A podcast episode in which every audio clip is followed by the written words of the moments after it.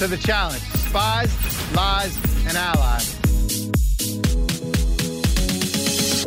Hi, everybody, and welcome to the Right Reality Podcast.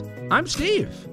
And I am Mixie, and we are back with another insane episode. You know, The Challenge, I think, is getting better and better right now. It's been like straight up, like stocks, like to the moon Doge, right? Yes, to the moon with Doge. Everybody buy your Doge, but don't hold me accountable for anything that happens. Yeah, the Right Reality Podcast is not a person who is familiar with what those things mean. Please consult your local certified financial planner for all those things. Do not hold us accountable, but buy Doge, but don't hold us accountable. Yeah, buy Doge. Not that I know how to buy Doge if I wanted to, but... Oh, Steven, I'll teach you. Buy your Doge. Buy the Doge. If this is your first time finding us, hi, welcome in, guys. Thanks for finding us. Grab a seat. Yeah, pull up a seat. Maybe you're already in a seat. Put some headphones on. Get the cups right over your ears. Turn on that noise canceling. And forget that your kids are yelling at you right now. Tune out your annoying-ass husband that hasn't done the dishes in weeks. Fucking unbelievable. How many times do you have to ask that guy to take the garbage out? I mean, my God. That's all we're asking is, like, why has he not done it? You say you're going to do it, but you never do. It's been days, Jeffrey. Come on. What else does Jeffrey not do, Mixie? You know what? Jeffrey shaves his face and then just leaves it all in the sink. Unacceptable. Because he's in a rush. But Jeffrey knew he needed to shave his face. He could have carved out an extra 10 minutes to make sure he could clean the sink. But Jeffrey doesn't give a fuck. No, he doesn't.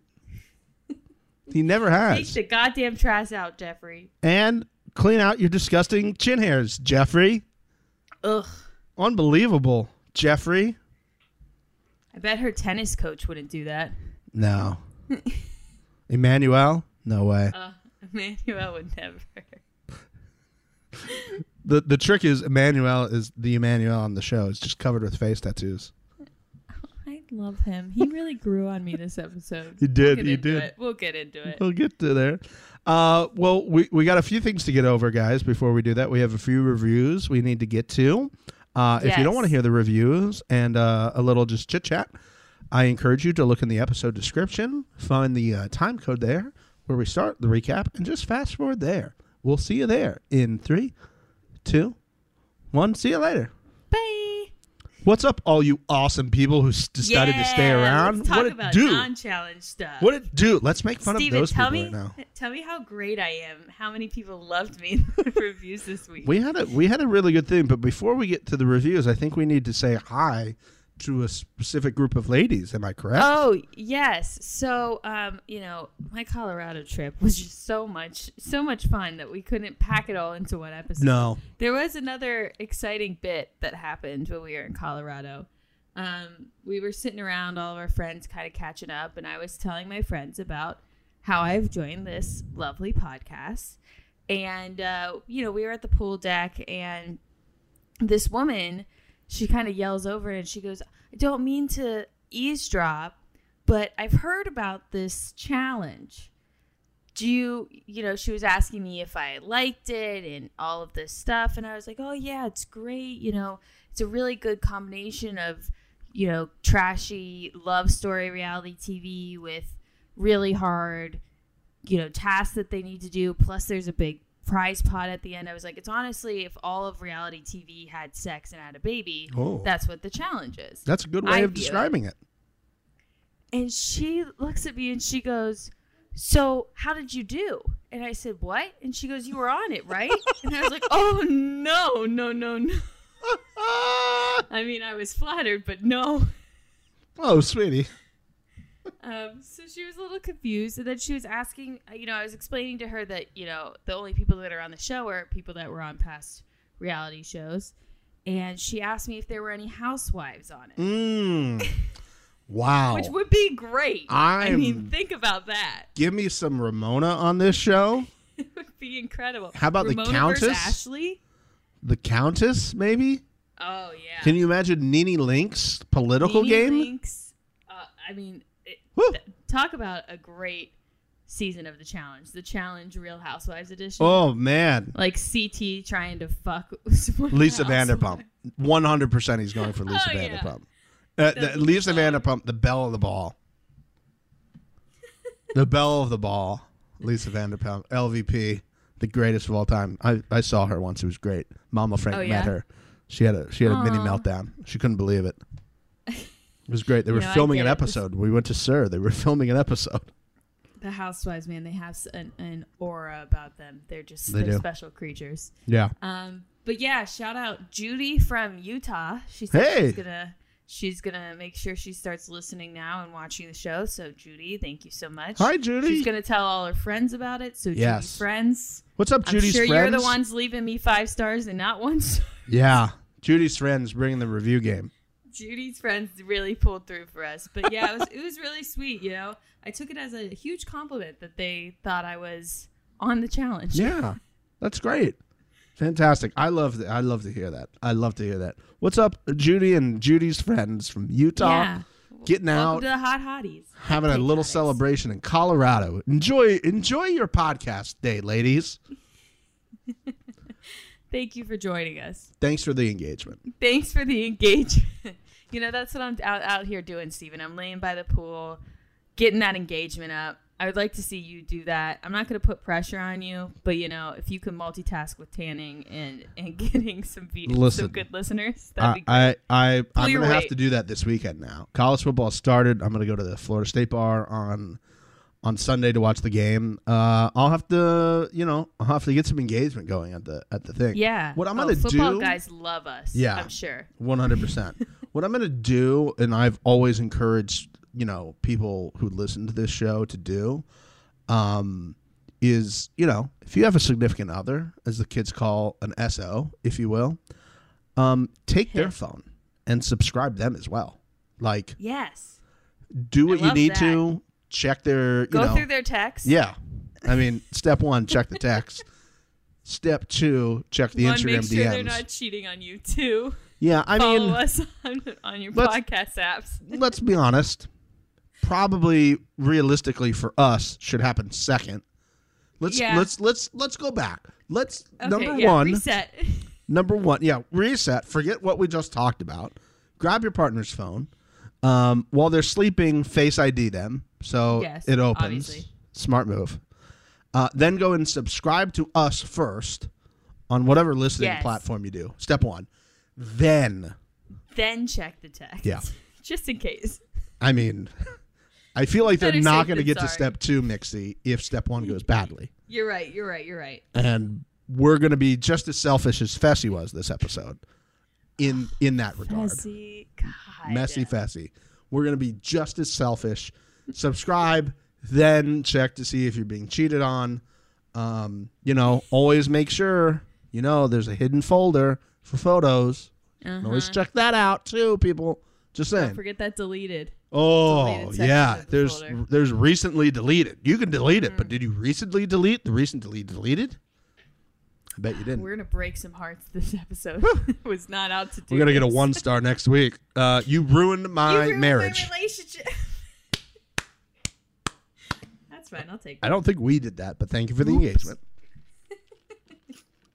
Now you can go have another engagement. Literally. Yeah.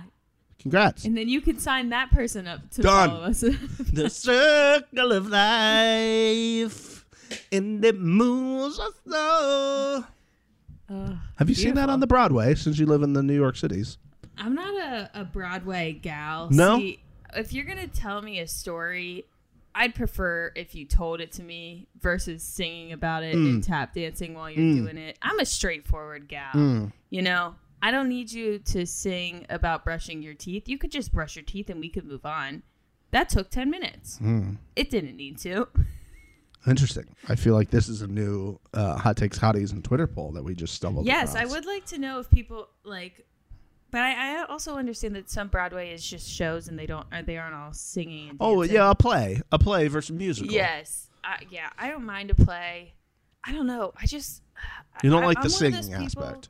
I don't like the singing aspect, and I'm also just one of those people. I prefer watching a movie in my home versus going to the movie theater. I get you. Where are you at on that, Stephen? Do you like to go to the movie theater? I used to like going to the movie theater. Pre-COVID. No, even before that, my viewing styles have changed. It will take a lot for me now to go to the theater. I agree. Like, I'll go if it's like a big movie like Dunkirk or what was the war movie, like 1917? That was what I was thinking of. I'll go for something like that. But if it's like, I don't know, like a comedy or something else, probably not going to go. A, it's a little expensive now with everything. I do enjoy a movie theater popcorn, though. I mean, you really, it's untouchable. Even when you like go to the store and you buy quote unquote movie theater popcorn for your microwave, not the same thing. I don't know what they're doing. Not even close. Like, how can we not get this figured out at home? We're putting men on the moon and we can't get movie theater popcorn at home? They're sprinkling the popcorn with crack cocaine. You want to know the what grinds my gears? Oh, please. I want to hear all about it. Is that on the side of the box of popcorn, you say movie theater style. You are wrong. It is not at all movie theater style. It's not even close. Have you tried movie theater popcorn and then your own popcorn company? It's got to be like a separate packet of butter that you heat up. You know what I mean? Like that it comes with some sort of, I don't know, powder butter. Needs something. Needs something. It's got to be something because you can't just pre-butter that. That's not how they make it. No, I did. It's good. I did when I first moved to Los Angeles. There's a company called the ArcLight for people who do not know. Mm-hmm. And they're like a fancier movie theater in a way. They're like very old school. Like, they don't have stadium seating. It was still kind of like little tilted up thing. Yeah. But it was like beautiful inside, but they would also prevent you from going in after a certain amount of time. They're like, nope, sorry you missed it, which I like. That is nice. When they made the popcorn, they had the hand pump butter. Yeah. Oh my God. That's it. That's the difference. I think the kids say slapped. It slapped. It was lit. Lit, fam. No cap.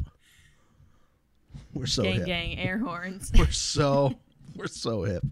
We know that we know the stuff. But yeah, for those big movies, I like to go. Everything else, I'll stay at home. It's not really worth the price point for me. I do like a good show.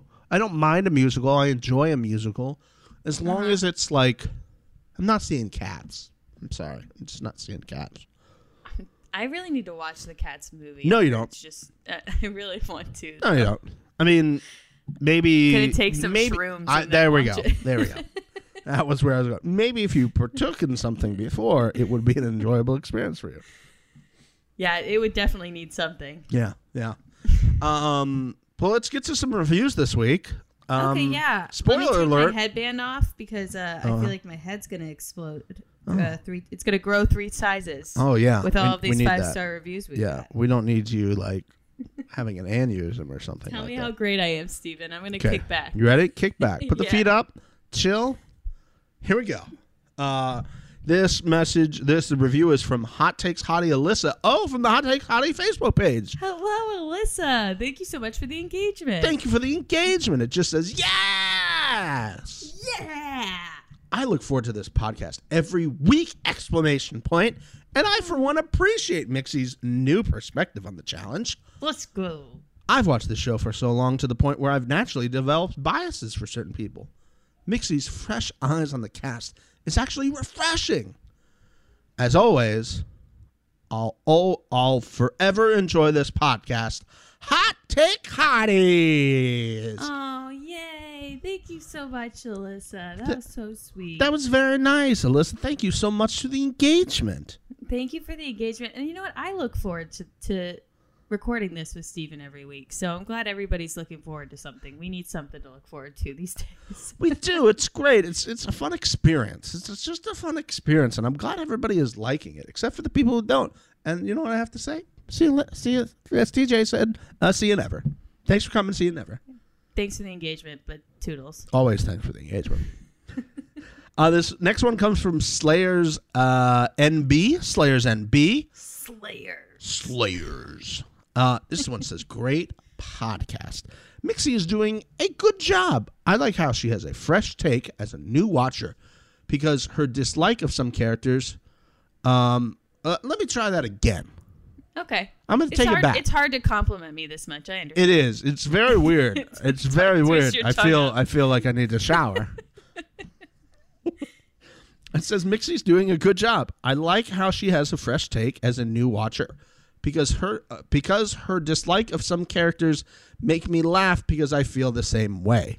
Steve, you are awesome like always. Sad I'm not going to hear your bear impression anymore. You know, I need to hear this bear impression. What is this? Bear's got in trouble.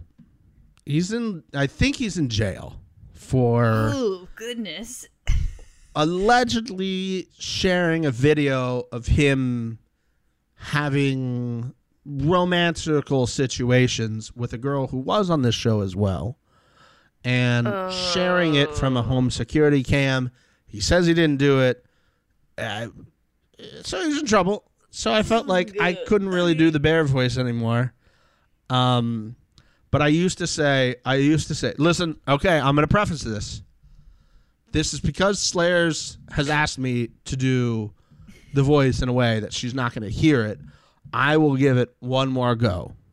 Yes, thank you so much. Slayers, you are going to get so many cuddles and kisses from not me, because I am in trouble and I am in jail now for doing some really bad things. But you will get cuddles and kisses from your love. In the jail cell. In the jail cell. Not with me. Not with me. There we go. He called in. That was so great. He did call in. I potted his little thing up and I was like, oh, Bear's calling from jail. Let's have him in real quick. Yeah. So thanks for the engagement, Slayers. Thanks for the engagement. Listen, he's a bad person, clearly now. Most people said he was a bad person on the show. Boo. Very enjoyable to watch on television. You know, those two things tend to go hand in hand more and more often. It's a very true point. It's a very true point. Well, R.I.P. Bear. Let's get to this one. This is from Emmy, E-M-M-I-E-E. 1382. I like the double M double E situation there. Poetic. This says refreshing 5 stars. Thanks. Alrighty, I'm appreciating your engagement. First of all, thanks so much for the time it takes you to do this. Oh, you're welcome, Emmy. Pleasure. I was so excited to hear the music and know that you were back. I've been watching the show since Road Rules Real World, and I appreciate Mixie's new perspective, questions, and Steve's explanations. Also, Mixie knows things like the circle, and that's nice because I know nothing about that. Also, Ohio? Mixie? Care to elaborate? We live south of Columbus, but we both work in Columbus. Great choice of a co-host, Steve. O-H. I-O. Hey, Emmy. Hey. Thanks for the engagement. Yes, thank you so much, Emmy, a fellow Ohioan. I could tell by your message that the Midwest is just flowing through your veins, and I love it. Flowing through her like Skyline chili flows through me. Man. That beautiful, beautiful, sweet, sweet Ohio nectar. But, a little bit more info about me. I'm from Cincy. I born and raised... and I left and went to L.A. after college, and now I'm in New York. I know my mom doesn't listen to this podcast because she doesn't want to hear me swear. So I can say on here safely that I will not be returning to Ohio anytime soon. And I suggest if you haven't left, maybe leave for a year. See what happens. See what else is out there. There's other things other than corn. It exists. It does. It does exist. It's cool to see, but I love Ohio. I always will. I'll always come back for Thanksgiving and Christmas. See those flat, flat lands. Flat, flat lands. Oh, grace. Well, Emmy, thank you very much for the review. That's very nice, as always. Yes, thank you. Thank you for the engagement. This next one is from HLC 33CO. Wow. Mouthful. Wow. You got through it, though. I, I blacked out for a little bit in the middle of that. I looked at it and all the letters started moving on me. It's called dyslexia. You know, we won't get into that right now. Cool. The title of this says "Great Job, Mixie." Hey! That's you. It's me, guys. Says, "Hey guys, you're definitely getting into a great groove. Definitely missing Justin and Brooke. Definitely missing Justin, but Brooke acted like she was over it a long time ago. Steve and Mixie, you rock." Well, thanks, yeah. HLC33CO. Thank you so much for the engagement, and thank you for the encouraging words. They very much help. They do. They make us feel good. I really want to know what all the letters and numbers mean, if anything. Yeah, can you send us a decode? Yeah, I bet you maybe it's the initials. HLC, so Hubert, Louis. Hubert, Larry, Hubert, Larry, Colbert, who was obviously born on the 3rd day of the 3rd month in Colorado. Easy. Oh. Easy. Done. Yeah, you were able to decode that real quick. I'm also at escape rooms. Just saying. Just saying. This one comes from Ginger. Uh-oh. Ginger 666. Ooh. Oh, my God. The devil. A ginger devil. Oh, my God. And away. But not from this review. Times two. This is titled, it's 5 stars, first of all. Oh, you have a soul. You have a big soul. We like you. Beautiful soul. You totally redeemed yourself. And this says, the best, the official. Wow. Oh, wow. I agree. Wow. On both fronts. This says, I look forward to this podcast with the challenges on. I find them very humorous. I like the new girl. I do miss Brooke sometimes. She was so bitter at times that it was hilarious. I love them all. I find the other official podcasts to be phony. They do not speak what they really think. Love Mama Frank. Whoa, Mama Frank shout out. Mama Frank shout out. I love it. And then there's a heart emoji. A fire, like explosion emoji, and a punch emoji. I love that. Love it all. Thanks for the engagement. So much. Ginger 666. Ginger Devil, I appreciate you. Thank you for your engagement. And Mama Frank got a shout out. I love that. Look at that. Mama Frank listening right now while driving to work or driving home from work, because that's when she listens. Blushing right now. Blushing right now. Not able to control it. It's very, very uncomfortable right now with all the love coming her way. Listen, guys, if you want to do something, leave a review, shout out Mama Frank, and it will make her drive to and from work very fun, but also high of anxiety and feeling embarrassed. So if that's something you want to do, if you like her takes, we got one this week. I mean, yeah, I'm excited to hear Mama Frank's take. Yeah, yeah. So thanks, Ginger. We appreciate you. And we finish on this one. This one's from Hannah, 149242. 87 hot hike. 2 22 Hannah 149242. Shot go. It says top notch unofficial official. Love it. Ugh, my heart is so warm. Here we go. This is great. The audacity of some of these 1-star reviews. Keep up the good work. Y'all are awesome. Update. I said it before, and I'll say it again.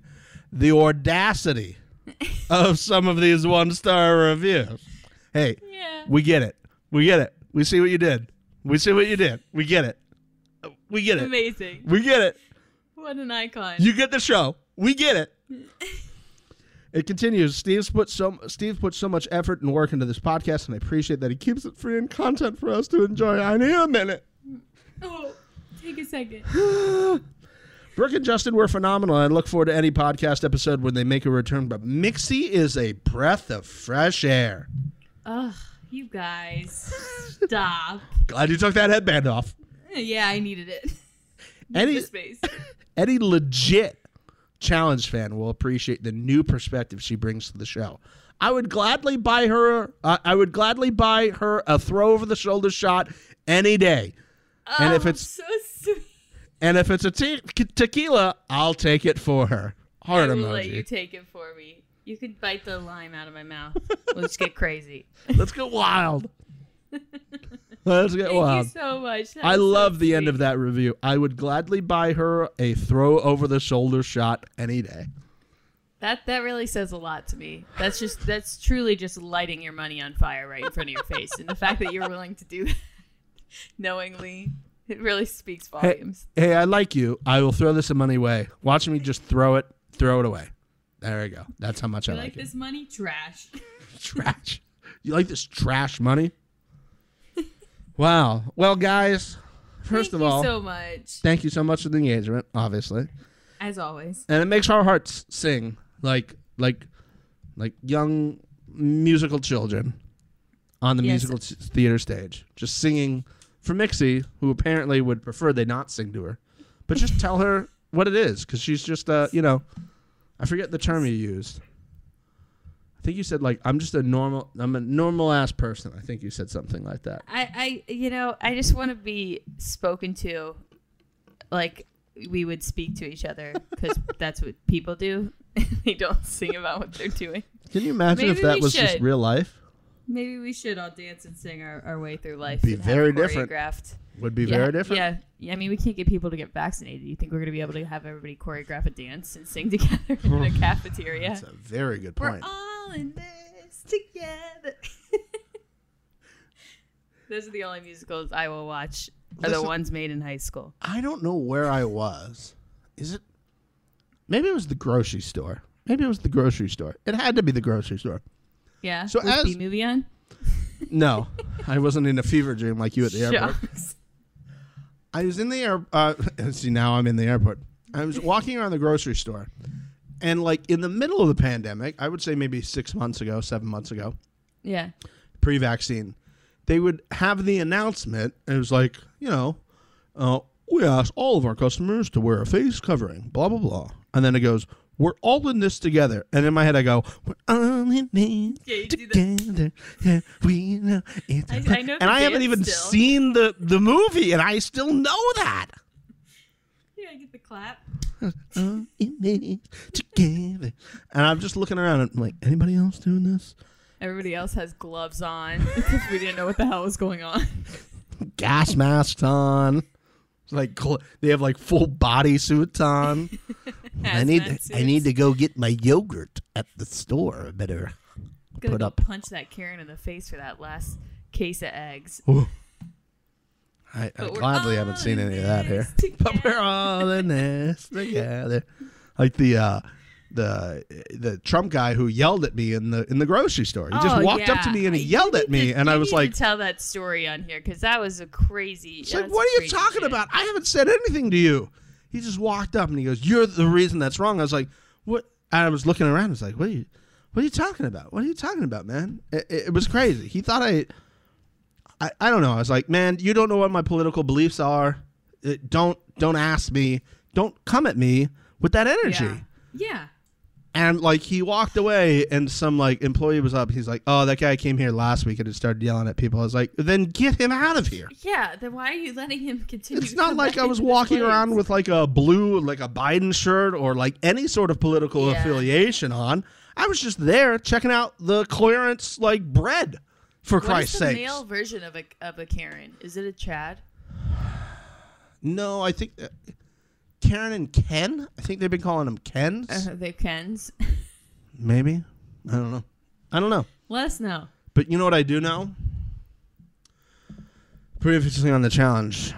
Oh, man. Here, are we ready to go? Because Steven is 0 for 2. Oh, God. Such an absolute failure. 2 big old whiffs. I mean, again, did I get it correct? No. But I did get the person that was doing it correct. I said it was going to be Tori and Ed. Yeah. It was clearly Tori and Ed was there. Again, I'm going to humbly decline the half point that I very much deserve because I can't keep track of half points, so we're only going to do whole numbers. I mean, so I'll continue with my 0, but for all those people that say I need 5 to 7 seasons to know what's going on in this show, I'd like to see you correctly guess the previously on screen time. Good luck. Listen, in case you guys don't know who was there, it was Tori screaming previously on The Challenge, as she puts the fake bomb on the thing. But also in the shot was Michelle and Coriel, and then Ed just pops up over her shoulder and holds out a finger we're number one. Yep. And I'm watching this and I go, fuck. Damn it. Disappointing. Yeah, I hate to see you be wrong. I do. I really hate it. It hurts me. It does. No sarcasm, but in any shape or form. I appreciate that. I hate that I was more right than you. And I'm so sorry that you had to deal with that. I mean, I'm sure you had a tough time sleeping Wednesday night. I almost wanted to turn the episode off right there. And I was like, well, this was fun. This episode. I'll just go to sleep now. I'll just guess my way through the review. I'll just figure it out as I go. I don't think you should guess your way through the review because your previously on guesses aren't that good. Oh, shit. Jesus Christ. I'm gonna lay down. Man, feeling lightheaded. Since we're talking about it, let's just jump to it. What's your guess for next week, Steven? I've been thinking about this. I've really been trying to have some sort of really thoughtful answer. Mm-hmm. And the more I think about it, the more I get confused. I mean, there's a lot of options on this one. There are so many options. There are almost too many options, but I'm going to go. It's like Clue. Yeah. It's going to be at the Daily Challenge with the lever, and it's Fessy and Esther. Okay. You think Fessy and Esther at the lever? Yes. I'm going to say both are there. Fessy and Esther with the lever at the Daily Challenge. Not the candlestick, but the lever. And it's in the Daily Challenge is next to the study, but it's down the hall where the study is, but it's before you get to the living room. And Colonel Mustard is in the library. Colonel Mustard's in the library, and Colonel Mustard has there's a warrant out for Colonel Mustard because he's been a little sus, as the kids call him. Little sus with yeah. Just saying, don't trust Colonel Mustard.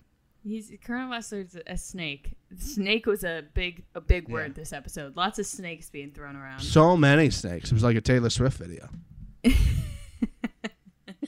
I was torn. Part of me thought that it might be Kyle at the levers. Ooh. But I am going to go with a gamble here. I'm going to say it's Fessy. Okay. Still up in that, I don't know what you would call it, that grid situation. The harness. Hanging from. Yep. They'd have it with the GoPro, and he'd be saying previously on. And then he falls. And then he falls. Wow.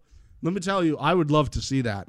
I really hope that happens. I hope I'm right too. I have a feeling it's gonna be Kyle though. Okay. But I'm gonna stick. No, I'm sticking. I like how you're hedging your bets, so you can be like, see. You're seeing right through me. See. What other ones do you think it could be?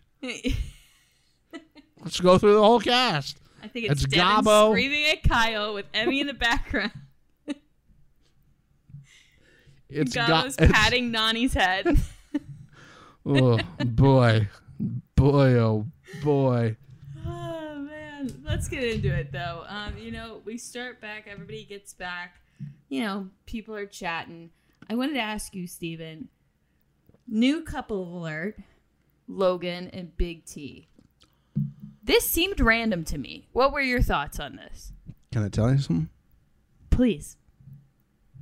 Might be falling in love with Logan. I was going to say, are you trying to beat Big T to the punch here? I mean, I'm straight. But when he's talking to Big T. The man's got swag. I feel like I want to go out of him. I feel like I want to go for scuba, Go for scuba. I feel like he would really help you scuba. Oh, Logan's definitely been for scuba. Oh, yeah. He's definitely been for scuba. You know, I think Logan seems legit. I don't know what it is about Big T. She's just rubbing me the wrong way recently. I'm just everything she's doing, and it's not even like I think that she's doing it for, you know, strategy in the game. I honestly think she's doing it for screen time. This is one of those things where I honestly think that she's like, oh, Logan's cute. No one's really pulled him. I could get some good screen time with the hot foreign guy. It's possible. I think they were also in the car together on the way up, were they? Ooh, on like episode zero? That's a throwback. I think they were in the car. I haven't watched 5 to 7 seasons, Steven. Sure, I can't remember. I'm very sorry about that. I apologize. You might be right, though. You might be right. I do kind of have a little bit of a memory of that. And then I feel like there was the laugh that took over from there. Oh. Maybe. I don't know. It kind of just seemed random to me. Maybe I did miss something. Let me know, Hot Takes Hotties, if I missed something from the first or second episode. But just kind of seemed out of the blue to me. And like she was just trying to get some airtime. Also, find it very hard to believe that, like, how have you not been down in this cool area of the house, Logan? That was his first time down there. But again, with the swag, just being like, I wanted to wait for something special. Oh, I mean, man. The guy just... What a line. He just puts icing and a cherry on top of everything he does. Beautiful. Let me tell you, if, you know, last week we asked if you would go to Nelson's workout thing. If you... tell you what, if Logan, like, had a, like, dating boot camp, I'm going to Logan's dating boot camp. Oh, wow. Yeah, that, I mean, that would be, you'd learn a lot there. Watch out, ladies of Los Angeles and the world. He's so subtle with it, and that's why I think it's just so, it makes it work so well. Yeah, and he seems genuine with it, and it's not like a bravado thing. Like Fessy was like, yeah, baby, and she's like, ooh, gross. You know? It was like the opposite of that. He's just like, you know. Yes. Do you want to go for scuba? I agree with you. For scuba? You for scuba? Loved it.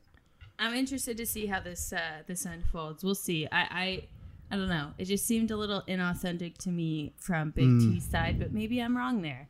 I mean, yeah, Big T's a vet. Has she been known to mingle with the males? No. I don't believe... She's, like, said people were cute before, but... From my memory in the seasons that she's been on, there has not been many hookups. There have not been showmances, which this season has started off in the right way. We've seen lots of showmances so far. I think there have been more showmances in the first, 4 episodes of this show than there have been in the past 4 seasons. Like, really? It's phenomenal. I'm loving every second of it. It's great. I feel like this show would be boring without that. So yeah, I'm glad I jumped in at this point. Yeah, yeah. Somebody should have jumped in when Fessy and Josh were talking about Amber B right after this, because I'm sitting there going, "What are we doing? What are we doing? Why is it even a conversation right now?" Again, they're in such a good place. These vets, I just don't. I told you they kept talking about how there was an alliance. Yeah, I knew that shit was gonna blow. They don't talk about it that much to let it actually work out properly. And I sat down and I paused here because I was like, well, this seems like one of those things that they're going to set up for later. And I'm sitting there going, what is really Fessy's thought with this? And they showed the screen of like all the vets, right? Mm-hmm. And I paused and I looked and I'm looking at all the people and I go, okay, there's 7 vet men at this point. Mm-hmm. Fessy has to think, okay, I'm the last. I'm on the bottom of the totem pole. I'm the first one to get chopped here out of all of these. But he's worried that Amber B would win and send him in right away. But let's not forget, Fessy, that she's partnered with your boy at the beginning of this, Josh. So they would have to win out of the 7,578 teams that are left in the game right now. And then she would have to convince Josh to throw you in. Yeah, and I wrote that down. You know, I was like, Fessy said specifically that it's a good thing that Amber's with Josh. So why later does he gamble that good thing that he knows is happening by putting Amber with another person or giving her the opportunity to go be with another person? Listen, early in the game, none of this made sense. You know, it seems like he was thinking three steps ahead of everybody else. Yeah. But it was too early for him to be thinking that far ahead. He was making moves for 4 or 5 episodes from now when he really needs to be focusing on the episode he's in currently. Yeah, and I will say sometimes you do need to be like 2 steps ahead if you know how the week is going to progress. Oh, absolutely. But at this point, you still have rookies left. You're not there. I guess what he's thinking is, okay, Corey and Michelle are going to go in this week if they don't win. So at that point, let's say we win. Do I get her out now, or do I wait a week where there's now not going to be a rookie team that we can throw in potentially? Yeah. And then my name comes up. And I might be at the bottom of everybody else's list for the men. So I get that, but I don't get this now necessarily. Yeah. And for all we know, this could have been filmed 3 days ago and not at this time frame. So I give a little bit on that, but it seemed inevitable when it was this early in the show that we were going to get some sort of something with this, which we got later, obviously, when... What did you think of Casey sitting down with Amber B and trying to like walk her through all of this? You know, it was that whole thing. I immediately wrote down that Amber needs to wake up and make a different alliance. I mean, like she needs to get her head out of the dirt, especially after like, again, I didn't watch the last season with Double Agents, but I did see the highlights of what Fessy and Casey were saying about her. I wouldn't have even, if I was Amber, I wouldn't have even opened a door for conversation with them until I got an apology from each one of them. I don't know if you noticed, Casey not once apologized. No. She not once owned up to what she had said about Amber. She just kind of glossed over it and just trying to make her happy. I mean, I saw right through Casey talking to her like that. I mean, it blew my mind that Amber... You know, they're talking and I'm sitting there like, oh, she's got to be seeing through this. And then they cut to her interview and Amber's like, the Big Brother Alliance is back. I'm like, oh, sweetheart, no, you're so screwed. The only thing I can think of, because I did really like think during this going on was, I feel like, looking at it now, I think Amber was lying. I think, because a lot of former players have said this. I know Wes has said this. Johnny Bananas has said this. One of the main things that you can do is when you leave a season, people watch it, and they obviously know that you said shit behind their back, and they're probably going to come in the next season and want to get a little comeuppance for it. Johnny has said before, the best thing that you can kind of do is just shake hands with people and go, it's squashed, and pretend like you've moved on until you have a moment to act on it. And then you only act on it. You don't show any cards to anybody. You pretend all the beefs are squashed because then this situation doesn't happen, perhaps. I'm still confused how, and maybe that's what Fessy thought was like, yeah, she said all this to you, but I'm still a little concerned because she's paired with you, Josh, that she could win something and then throw me in, and we'd be screwed. Or she ends up on another team somehow, and, you know, she gets stolen by somebody else because she's a champion now, and she throws me in, and you can't help but block her. So that's the only thing I can think for. But still, what a great ending that we got for this show. For the show. I know. I mean, it really wrapped itself up beginning to end in this episode, this whole situation. It was interesting to watch it all unfold. You know, I don't know. She said it in a like interview that was clearly done after the fact. So maybe you're right. Maybe she was just talking to the cameras to, you know, gloss things over and make Casey, Josh, and Fessy look bad by being like, oh yeah, everything's good, and then they turn on her again. So maybe that was her game plan. I don't know, though. However, I did really quickly, I wanted to touch on the Devin Kyle, the buddy chatted up under the gazebo. Oh, at the beginning? Yes. I don't know if you noticed the wide shots. Was Devin in a thong? Listen, two things here. One, what was most... see, I'm flustered just by thinking of it. What was most flustering to you? A, him sitting there in a thong and just seeing basically his bollocks just strapped in, or the Devin and Kyle photo mix. Like, that guy winked at me on the camera, and I was just like, I mean, he could be hot. I don't know. I was torn on the dial. Oh, yeah. Dial. Yeah, Dial.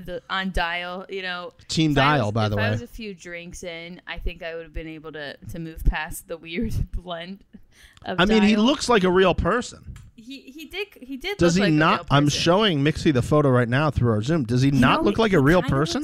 He kind of looks like Ed from The Bachelor. Oh, you're right. And I really didn't like him, so that's why I was like, maybe if I had a few drinks. I don't know. I could detail draw Devin's dick and balls from the underwear he was wearing. I mean, the underwear basically acted as tracing paper. It was that thin, and he had it all up. It's almost like he propped it up. I'm just like, the cameraman's just like, can we get that in a medium? He's like, no, you're only getting it in a wide. And the producer's like, I don't know if we can show that. Can we get that in a medium? He goes, no, you're only getting it in a wide. Only getting it in a wide. And he was like presenting it in a way too. Oh, they framed it up. Oh, it was framed. I think it looked at me, by the way. I think it looked at me. It looked at everybody. Okay. The funny thing is it looked at you while it was looking at me, and we were in opposite sides of the U.S. I watched it at different times. Terrifying. Just got to keep that under control. But yeah, I had to bring that up because I couldn't erase it from my brain, good or bad, which I'm still trying to figure out, but couldn't erase it from my brain. Oh man! But let's get into the daily, the undercover comms. Yeah. This is an interesting one. I'm surprised. By the way, sorry to interrupt you. I'm surprised you didn't start by saying, "Oh, here's TJ on a cliff yelling at people again." Don't worry, I haven't marked it. The guy's like 6 miles away from them explaining the challenge. I think I have an idea of what's happened, by the way. Would you like to go to Steve's Conspiracy Corner? Hold on. Let me pack my bag. I'm going to put some snacks in there and some water. I have a feeling this is going to be a little bit of time. What's up? It's going to be a quick. I can't really take you to Steve's Conspiracy Corner for the first time and like set up shop there for a while. It's going to be like, we're going to run through the drive-thru. We're going to get like a pack of like White Castles real quick as we go through the drive-thru of Steve's Conspiracy Corner. You know? Oh, yeah. Some sliders. Yeah. Okay. I'm 100%. Ready. Hit me with it. Steve's Conspiracy Corner is that TJ has to stay that far away this season because of the COVIDs, because he's not living with them. And he's living somewhere off-site, and he's interacting with other people. Because TJ, usually while he's visiting these countries and stuff like that, will go off on shoot days and like interact with the local communities and do like volunteer stuff and things like that. So I have a feeling, because he's not being quarantined, he's probably not being quarantined with everybody else, that they're just like, we need to make sure we keep you guys at a good distance from Tej and that you guys in a good distance from him. So that's a good point. However, 3 feet and 6 miles are quite a different space. Touche, you just basically threw our large Coke floats at the person at the drive-thru at Steve's Conspiracy Corner, and you yelled as you threw them back through the window. 3 feet, 6 miles. Throw it in. No, drive. Thank you for coming to Steve's Conspiracy Corner. How are your sliders? Do you like them? They were good.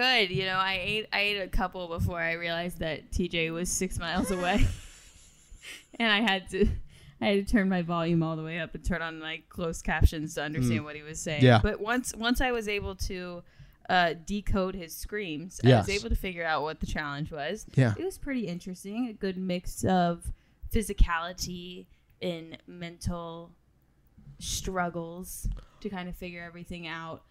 Once again, though, we open up with Ashley and Huey fighting. Oh, I love it so much.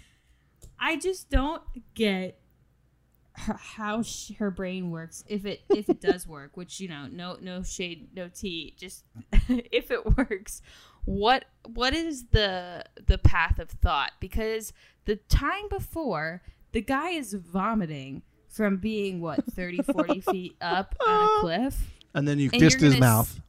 Yeah, kissed his mouth.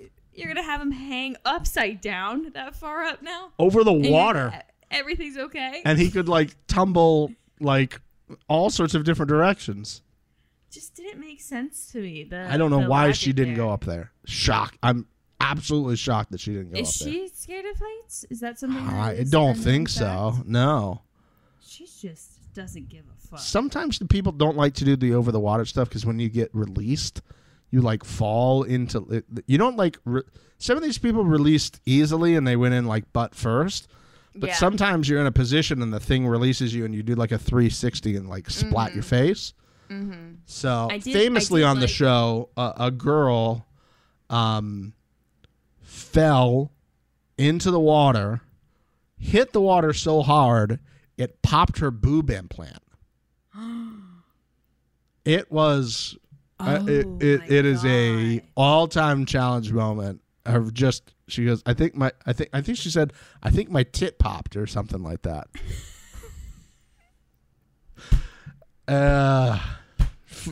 Lovely. Amazing. Lovely. Amazing. Only on the challenge. What happened to your left boob? Fell in the water. Fell in the water. Deflated. That can be bad though. If it's bad, I'm assuming they immediately took her to the hospital to get that figured out. Probably. Yeah. That could be toxic. Yeah. Oh man. I felt like I'm trying to relate. Ashley was last time though. She was like laughing about it. She's like, "You'll be fine, babe. You'll be fine. You'll be fine, babe." This time, she was not. And I was trying to come up with a good analogy of like Ashley was playing the role of whom and whom was she yelling at, and for which reason. And I was really trying to think of it. And the best thing, I was like, she was like a Southern mom yelling at her kids to like get off the neighbor's car and come inside and eat. That's like the best I got. But I think people can do better. I wonder what the hotties got. I feel like the hotties can come up with something. We might put something in the Hot Take Hotties Facebook page. I was getting Tiger Mom vibes. Like your son doesn't want to become a doctor, but you don't really give a shit. He's going to become a fucking doctor whether he likes it or not. Yeah, that's a good one. Yeah. But again, this strategy there didn't really make sense to me. And I feel like Huey's strengths are more mental than physical, especially after watching him try to work out with CT earlier in the episode.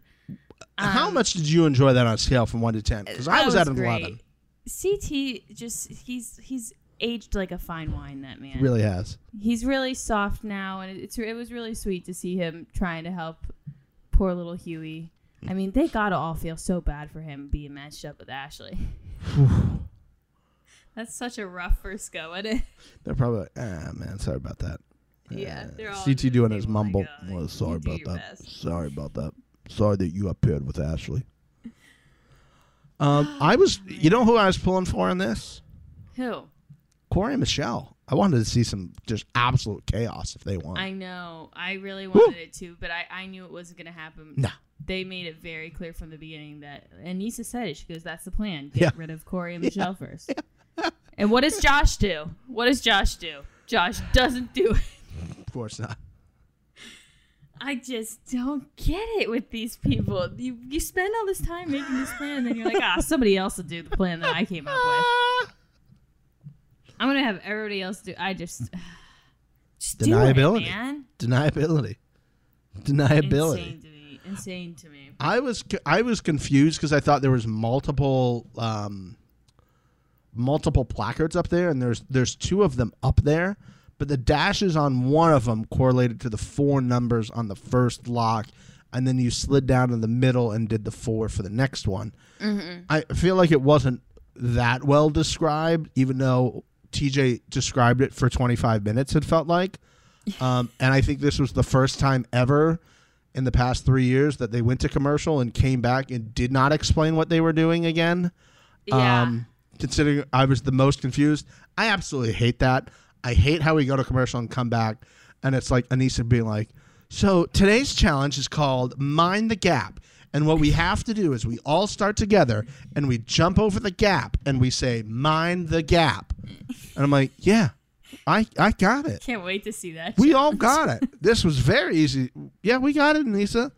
I understand. I understand you were told to describe it, but I don't know why we need it at this point. We think people are just now tuning in 25 minutes into the show. Bit too late. Yeah, the logistics were really not given to us on this one, because I was also kind of like, why are they sliding around all over the place? But it made sense. You know, the thing I thought was really funny was Ashley and Huey were obviously not getting numbers down. Did Ashley just guess a code correctly? I don't know. She said that she just guessed it. Well, if she got the first three numbers, you can guess the fourth. So you don't have to do it. It's an escape room trick for all you guys who play escape rooms. From somebody who used to run an escape room company. You get three of the four numbers. You just flick the dial through all nine. Yeah, until it clicks. Uh-huh. You just pull. One, pull. Two, pull. Three, pull. Easy. Easy. Now, don't do that on the safe, because the safes will lock you out. But if it's like a little dial lock, do all the numbers. All the numbers you want. But she probably guessed. She's very strategic when it comes to those things. I think, we talk so much about her, like, drinking her face off and yelling Bertha Berna and, trying to knock Nelson down and all that type of stuff, which was pretty funny. Yeah, it was funny. That's what I was going to say. I'm going to give her credit. Yeah, for that was good. Guessing and then taking Nelson out. Now, granted, again, the editing could have been different, but it seemed like at that point, Michelle and Corey were already out. Yeah.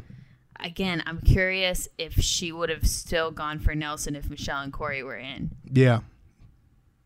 I feel like she still would have gone for Nelson. I think she would have. You're right. Yeah. I don't get me wrong. I really liked how interesting this was and you had to run. Mm-hmm. I disliked it because there was a too heat version of this. If this was like we had maybe 7 teams left and they were all up there at the same time, I like that as the chaos of what we saw in Heat 2. But Heat 1 was kind of just like, whatever. Yeah. But if this was like 7 teams left and we did this, I think I'd like it that much more. I just dislike the Heat 1, Heat 2 thing, because if like say your alliance is all in Heat 2 or they're spread out among Heat 1, Heat 2, then it kind of like changes how it goes versus they're all playing at the same time, which could have been cool. Yeah, but absolutely. No, I agreed with you. That I feel like they could have all been playing at the same time if they made that thing a bit bigger. Yeah. Or had them both had like 2 versions of that suspended in the air. I imagine that's like a logistics issue of how much weight that thing could hold over a cliff. Oh, but, yeah. But still, like you said, have 2 of them. Yeah, sure. It would have been a lot more fun to watch them all do it at once, but it was still very entertaining. Especially when Kyle lost his mind and hit Devin's lever. Yeah. Before we get to Kyle though, Gabo, we got a Gabo moment. Gabo. And can I just say, Gabo patting Nani on the head as if it was a dog. Wow. As if she was a dog. It was the most beautiful thing I've ever seen. I've never wanted to be pat on the head by another human before in my life. It was beautiful.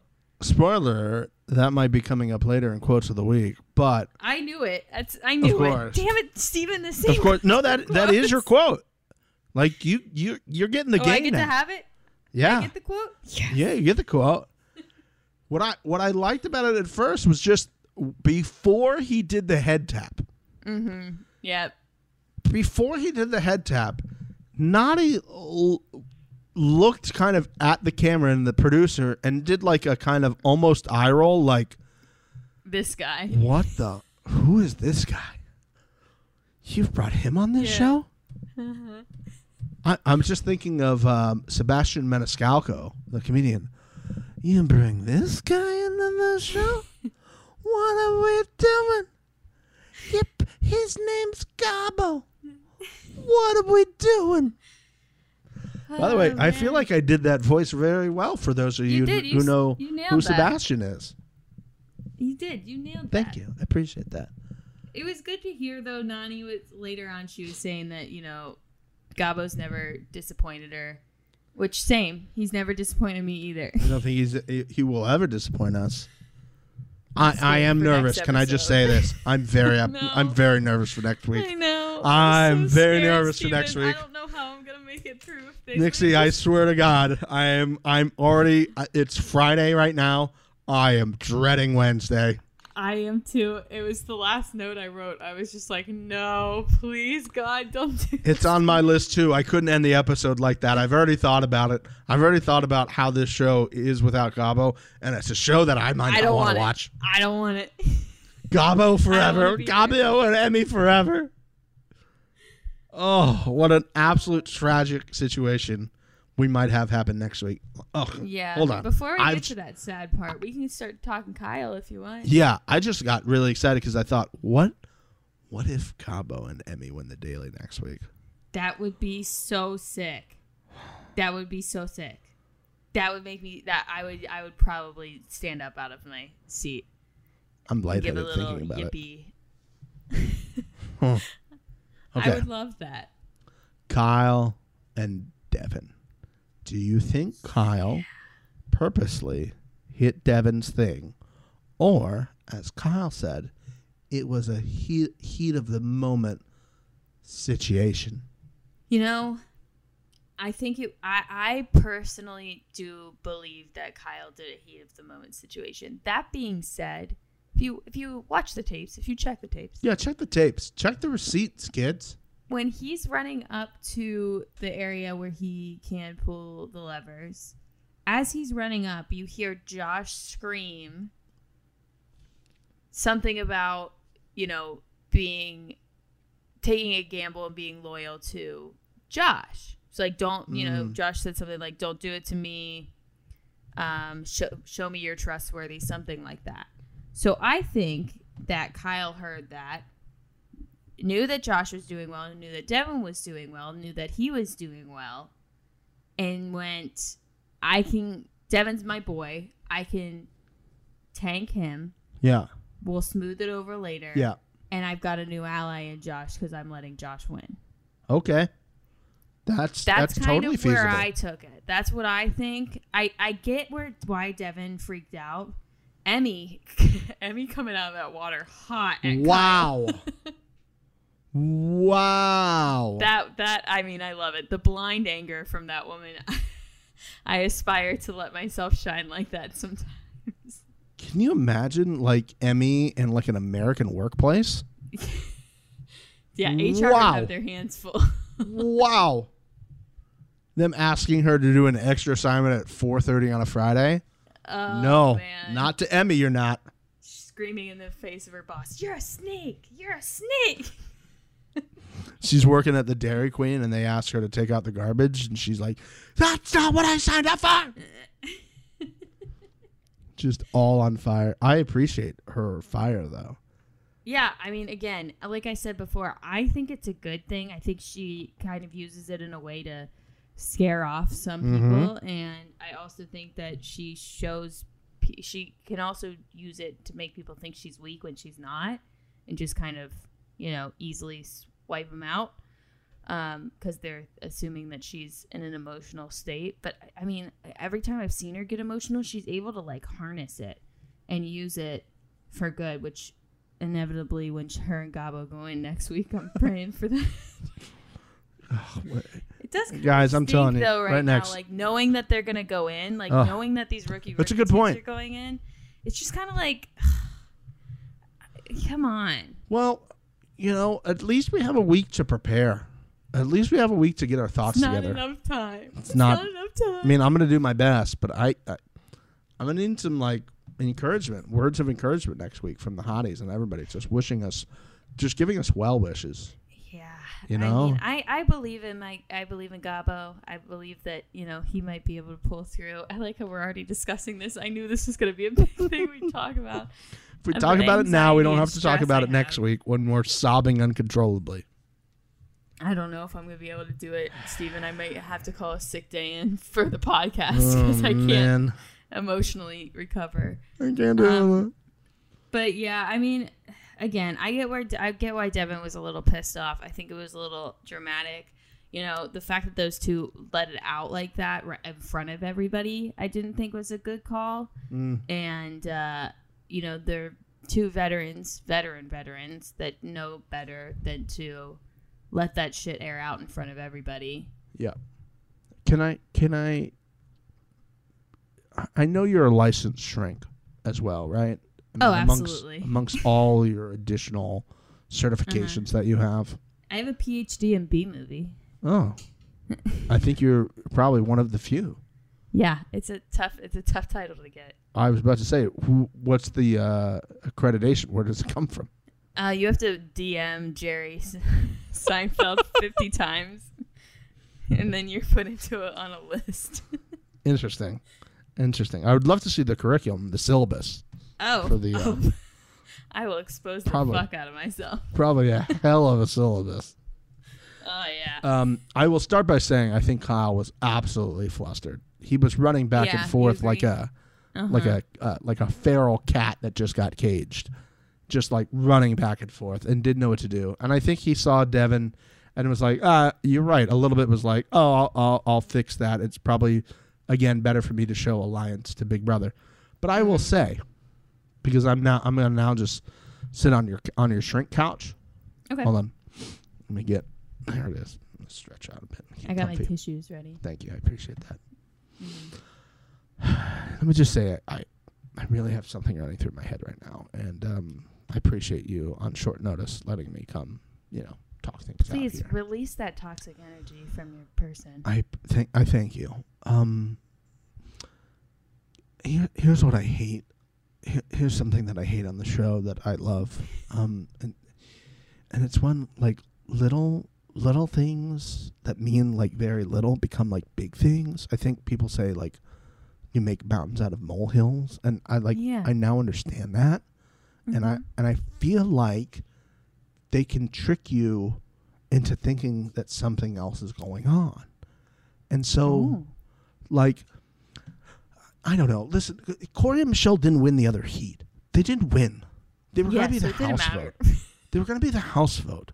And like, they knew it too. So like, whoever won the other heat gets the blood on their hands, and they could pick two rookies. So, what's the problem? I ask you, what the fuck is the problem? What's the problem? Why is this an issue? This was not an issue. It didn't matter. It didn't matter who won whatever heat. It's actually probably better for you not to win the heat. What's the problem? I believe we're out of time now. I think I'm getting kicked out of your office. There's your next client's here. Yes, but we'll book another time next week. I have a feeling we're gonna have a lot of things to cry about. But I mean. That's what I was thinking, right? Was like I agree with you. I agree. That's again, I mountain out of a molehill is a great way to put it. They didn't need to get into it right then, and they definitely didn't need to make it as big of a deal as it was because exactly what you said, it didn't matter, and it still didn't matter because Esther and Fessy won. They had faster time than all of this round two heat that was trying to make sure that they had the fastest time. All that shit fucked you guys up. It didn't matter. And you lost. It didn't matter. Corey and Michelle lost. You're going to throw them in. Mm-hmm. You, as the power couple, can pick two rookies. So why does it matter that he launched you into the water? It made no difference at that point if you won the heat. It made no difference. Who cares who wins the heat? You weren't going to get thrown in. Devin. His feelings were hurt. Oh, that's true. His feelings were so hurt. That was my best friend. And my best friend cut my rope. Yeah, I thought we were best friends, and you wouldn't do that to me, but you did, and it makes me sad. I don't want to play on your playground anymore. Oh my god. The funniest part was that once they got back from the challenge, Kyle was like, Devin's my best friend, but I didn't even pick him to be my best friend. Do you guys even like each other? What is happening?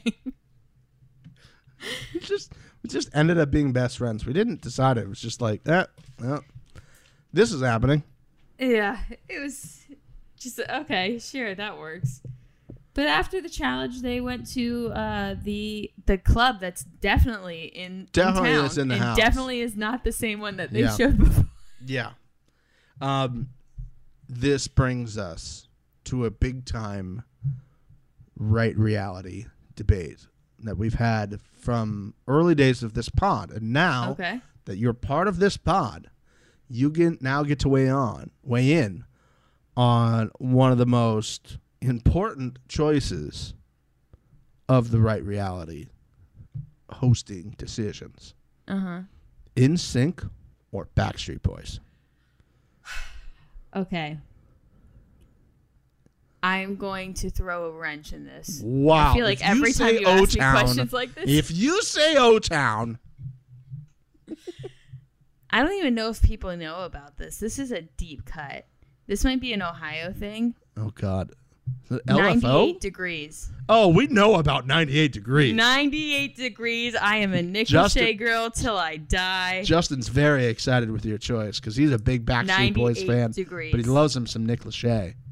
Ugh, love Nick Lachey. He's a Cincy boy, Nick Lachey. Is he really? Yes, that's why I was thinking it might be an Ohio situation. But I'm very happy to hear that it's not. Dude, 98 Degrees Christmas album. I put that shit on every year. That shit hits like nothing else. I highly suggest 98 Degrees Christmas album in the next few months. Maybe we'll have during the holiday season, maybe we'll have like a live listening party.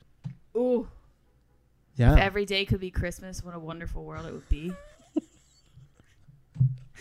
Nick Lachey, Justin ran into him running around LA one time.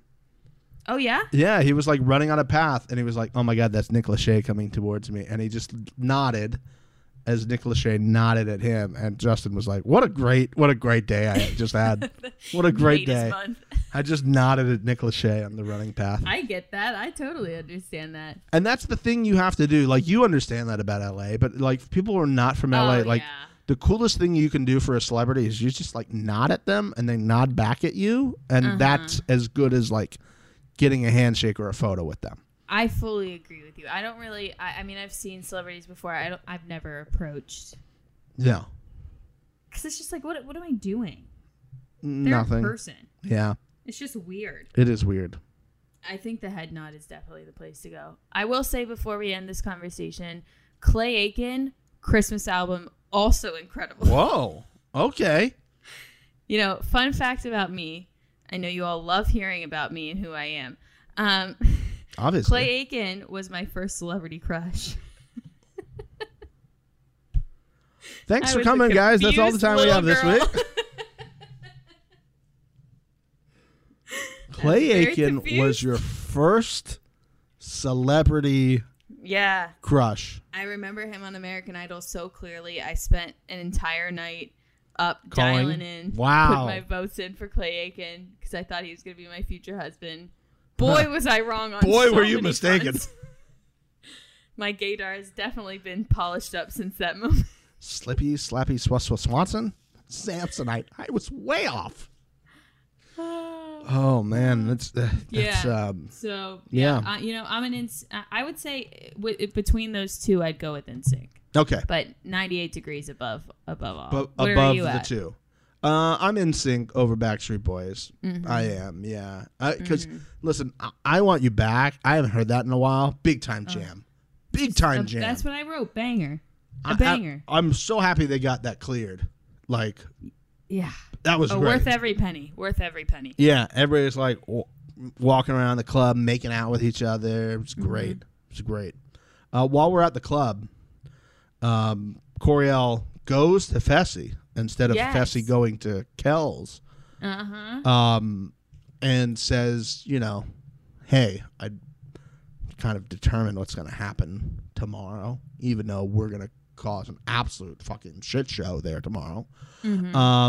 And I'd like my choice of people in the elimination. And he wanted Bettina and Huey. What did you? How did you feel about him going and asking for people specifically with the idea that, hey, when I come back, I'll do you a favor?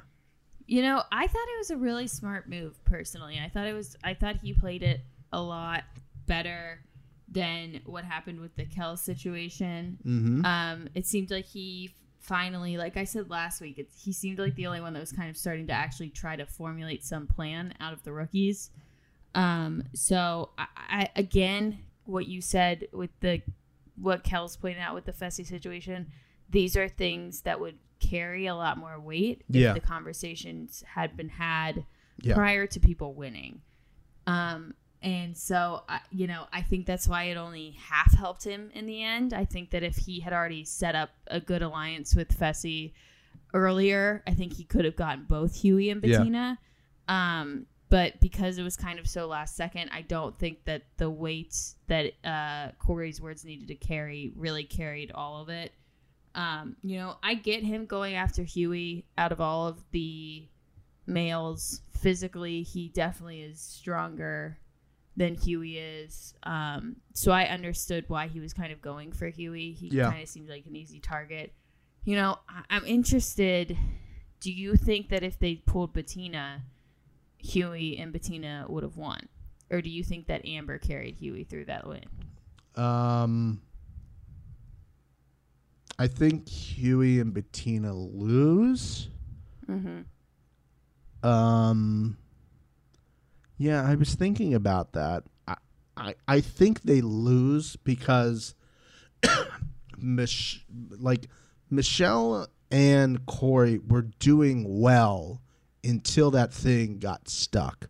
Yeah. They weren't getting like really that smoked early on, but Amber's ability to be poised in that situation and mentally locked in, if you will, when Huey clearly on the way back was not. Panicked, yeah.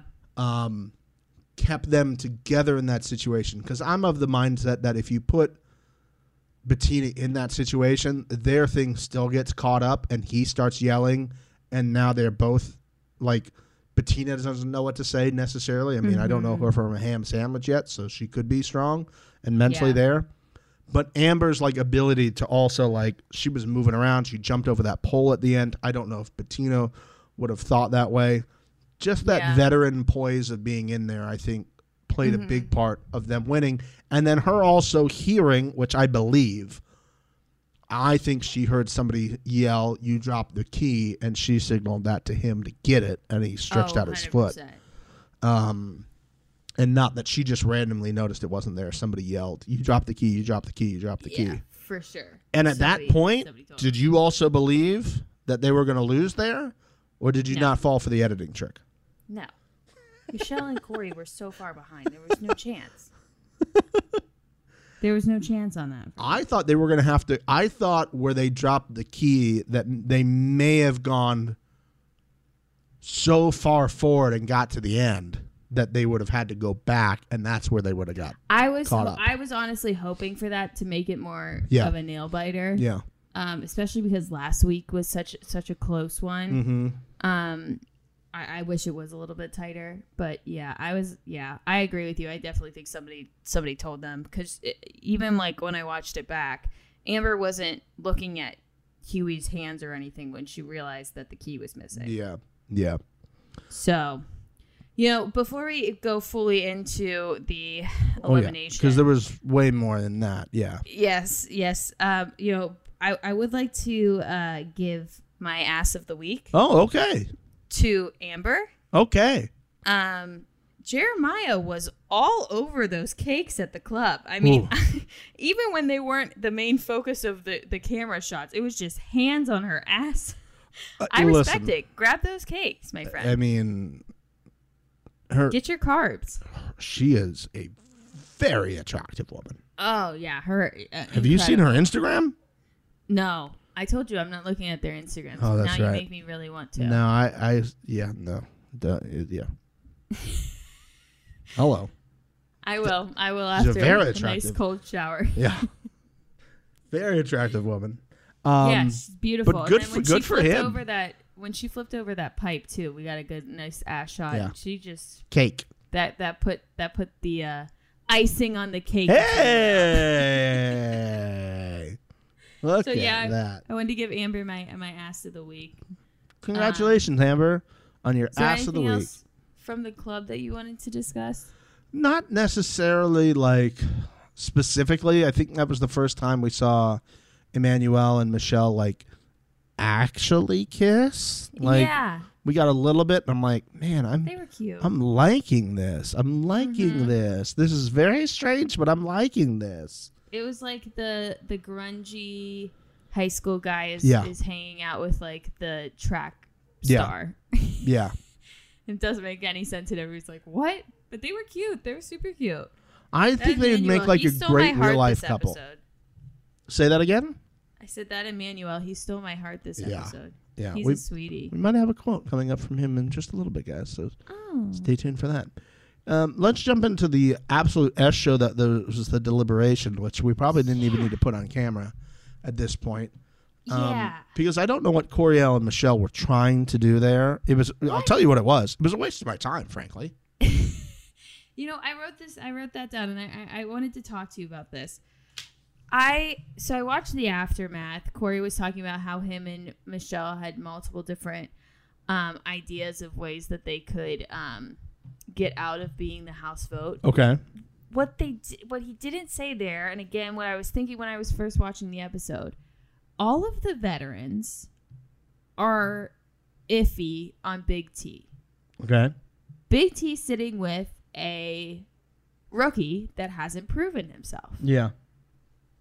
And, you know, we're going to get into the votes here in a second when we read them off. But it's pretty clear. And, you know, Josh went for Big T before he went for Michelle and Corey in the elimination or in the daily. I think that they could have gotten the numbers to vote out Big T and Jeremiah. Mm. I think they could have done it. But I think that they just laid down and took the L. I mean, there was enough people that we're considering Big T. And in the conversations that were had in the last episode, and Big T's even acknowledged it multiple times in this episode, people are weary about her. I think that Coriel and Michelle could have put enough doubt in people's minds to persuade them to vote them instead, or to vote for Big T and Jeremiah instead of that. I feel like that was their only option. Yeah. I think they would have had that option if they would have started all that before they got into the room. Because I think once they get into that room, absolutely, the vets are locked up. They know what's happening. None of them are going to come off that course. So I feel like you would have needed to do that there. I get like trying to get out of it and like just laying there and being like, hey, we know what's going on.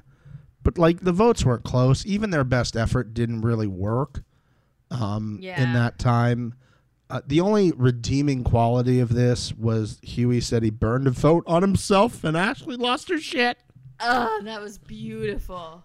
She's like, washing her face. I've been thrown in by a burn vote before. It's like, yeah, but that happened, like, quite later in the game than it did, like, this early. Calm down, Ashley. This is so early, and still... And still, even after her reaction, Huey still voted for himself. Yes. Please let everyone know who Huey voted for this week in the deliberation. Yes. Yeah, so Huey voted for Ashley and Huey again. Amazing. Amazing. Incredible. Logan also voted for Ashley and Huey, which was interesting to me. Again, the rookies all over the place with their voting. All over. Coriel voted for Emmy and Devin, and Michelle voted for Anissa and Logan. They didn't even vote the same way. Unbelievable. They're teammates. Wouldn't they try? It's very interesting to me. This is why I know that they had no chance in pulling this off. Mm-hmm. They couldn't even vote for the same person. Yeah, it did not make sense to me. No sense. And then we had Emmanuel, Emmy, and Josh. Okay. Josh, everybody. Josh. Josh, J-O-S-H. Went for Big T and Jeremiah. And that's what I'm saying. If Coriel and Michelle had gone for Big T and Jeremiah and they pulled a couple more votes, it could have been a lot tighter. I don't understand. The fact that the two of them didn't even vote for the same team, it blows my mind. Like, how? No thought process went into that. So it's that leaves us... It's as perplexing as Fessy throwing in Amber. Yeah. It's as perplexing as him doing that. Because when it happened, the beginning of this was like... This was like going to the concert and then they play that final song. Mm-hmm. And that final song just builds. It builds and builds and builds. Mm-hmm. Because Josh has gone off before on this show, like every season he's on. But when Josh goes off, it's like you set it and it's a short fuse and it explodes for a good amount of time. Mm-hmm. The absolute beautiful build that he had with him losing it from pick someone else pick someone, don't do it I'm telling you, don't do it, pick someone else, yeah, to him stepping down. And I think Ashley had to step in front of him before security got there. Mm-hmm, mm-hmm. Corey also stepped in front as well. Oh, did he? Yeah. Not Coriel, the other Corey. Oh, yeah. Who's been like MIA this entire season already. Yeah. Very little bits of him. But, yeah, he is what I like to call unstable. Oh, yeah. I mean, yeah. But I will finish off reading the votes. So, obviously, we know Michelle and Coriel went in. The votes for them were Amber, Amanda, Anissa, Ashley, Berna, Bertha, Bettina, Big T, CT, Corey, Devin, Ed, Gabo, Jeremiah, Casey, Nani, Nelson, Priscilla, Tori, and Kyle. So they did get voted in with a mass majority, but like I said, I do think if they would have played just a little bit of a game, even at just the club, we would have seen a much different voting spread. But they decided to just suckle on Fessy's teat and hope that he would give them some shitty competitors in elimination. And that's not really what Fessy did. He kind of half did it and then really fucked him. Which brings us perfectly to Mama Frank's Take of the Week. Mama Frank! Hi, it's Mama Frank with my Take of the Week. You can't see me, but I'm patting myself on the back. As I predicted, Fessy did exactly what I said he would do. Thinking only about himself and not the alliance, he picked Amber to go into the lair. I thought Josh was going to kill him, and that might have happened if not for security. Please, God, don't let Josh forgive him. I want Fessy to see how long he lasts on his own. Oh, wait. Except for Casey, yeah. Even though Fessy treated Casey like shit in last year's finale. Somehow they're great buds again. That's my Take of the Week. Bye. Man, my earbuds are steaming with that hot take. She was so happy when it happened. She's like, I called it. I knew it. I knew it. I told you. She was right. We always got to listen to Mama Frank. Mama knows best. The absolute... Josh has been worked up before on the show, which is an understatement. The level of anger he had this time was at a fever pitch. And Who was it? There was somebody else at the other end that was like, yes, let this happen. I forget who it was. Maybe it was Corey, Nelson, or CT, but they were like, unbelievable. These two... And, like, Fessy's trying to say something at this point, but whatever he was saying didn't really matter. Like, it didn't matter at that point. And then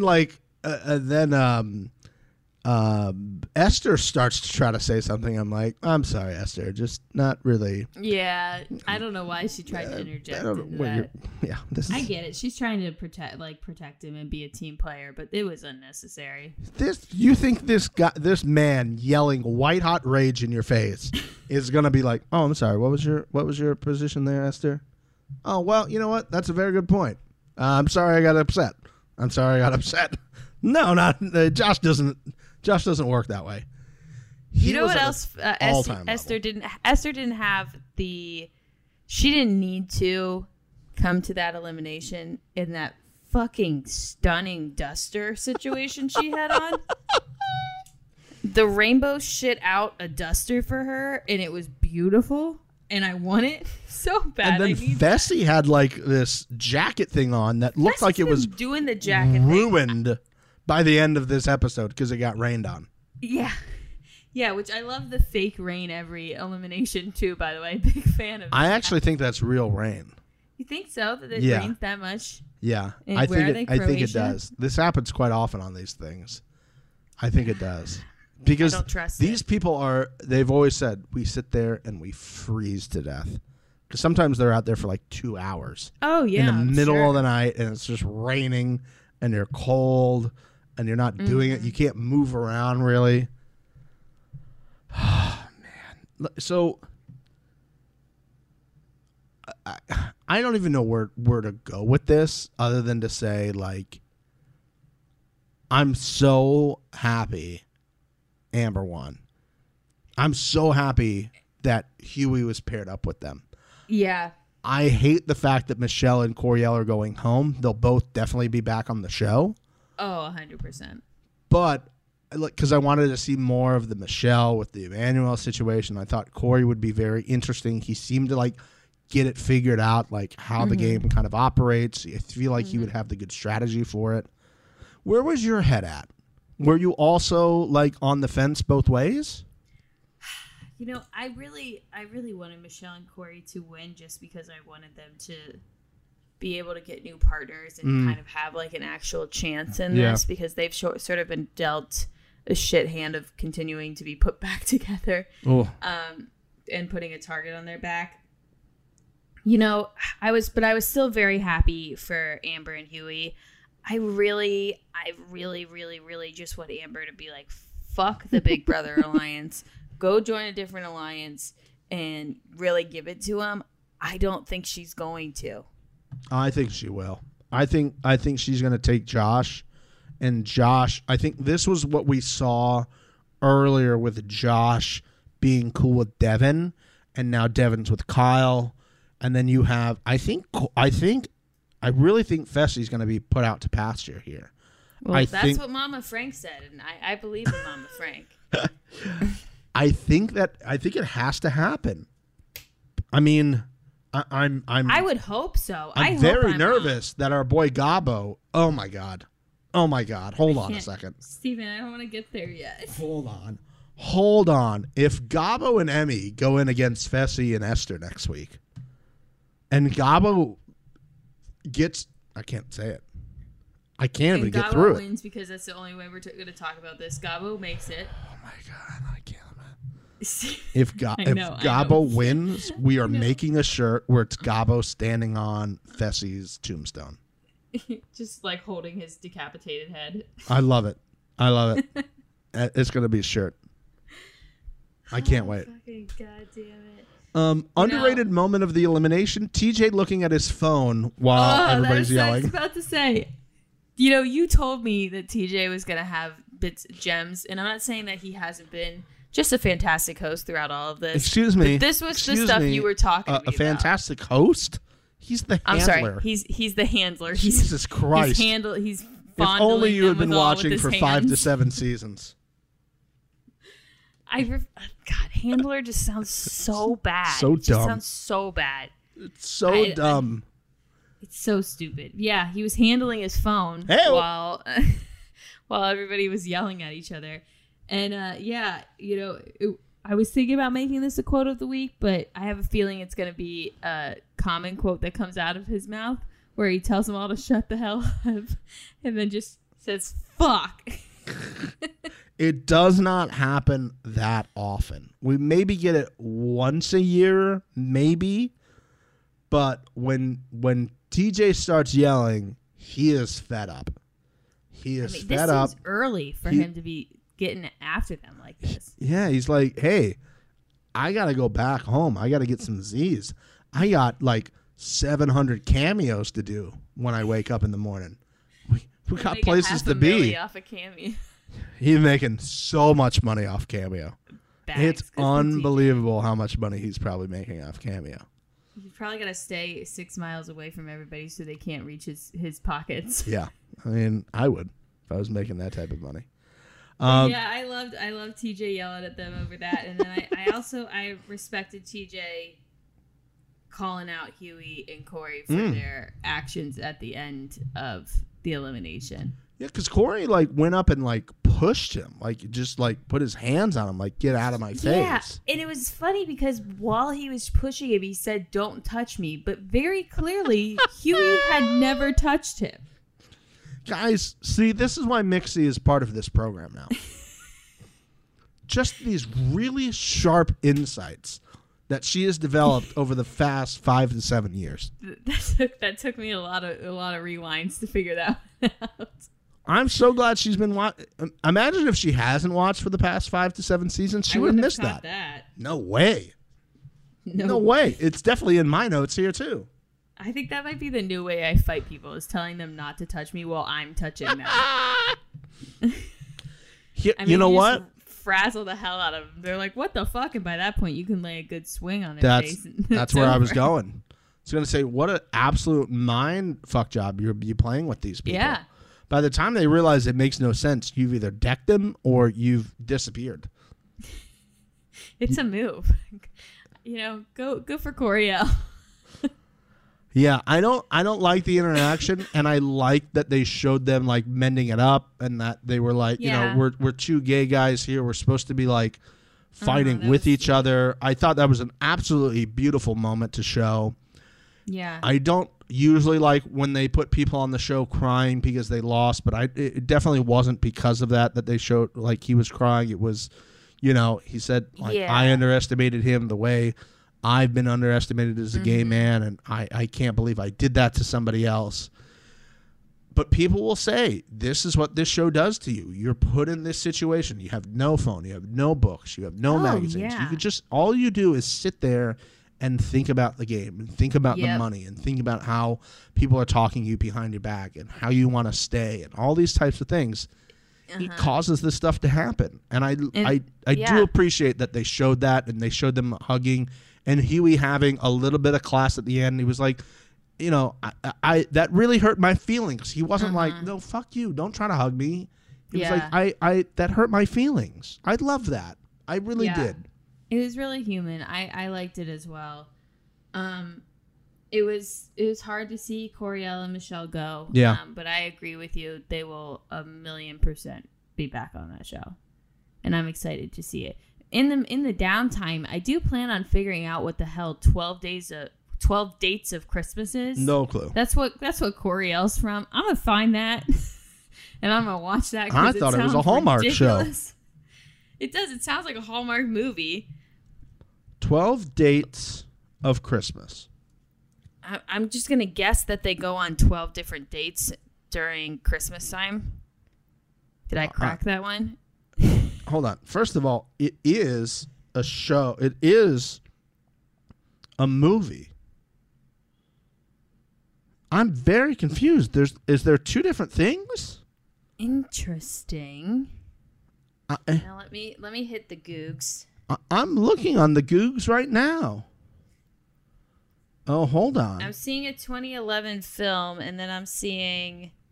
It's HBO Max. Okay. I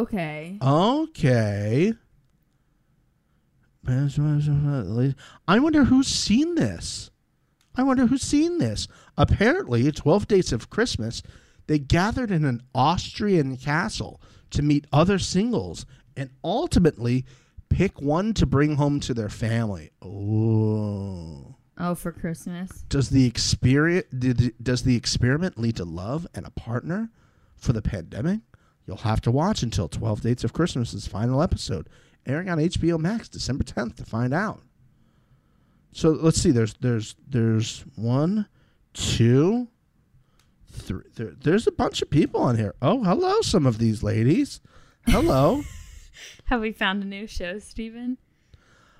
I listen, Mr. Pop That Shirt Off, Justin, has suggested that I need to start watching Fuckboy Island. I also need to watch Fuckboy Island. We should get into Fuckboy Island. I'm down. There are some lookers on this 12 Dates of Christmas, both on the men's and the ladies' side. Yeah, I'm definitely not. Oh, here's a guy with his dog in this photo. Get out of here, Tyson. Get out of here, Tyson. No, sir. Here's another guy wearing a Cowboys hat. His name is Wells, not the good Wells. You're not Wells. Get out of here. Wells. You're not the real Wells. Oh, there's Wells. Corey. There's Coriel. What's up, Corey? I see Coriel, yeah. All right. Okay. Interesting. Maybe I think we might catch up on this. Yeah, a little HBO Max catch-up. The top review says amazing garbage television, which that just really solidified. Sold it right there. That's all I want. Need no more reviews than that.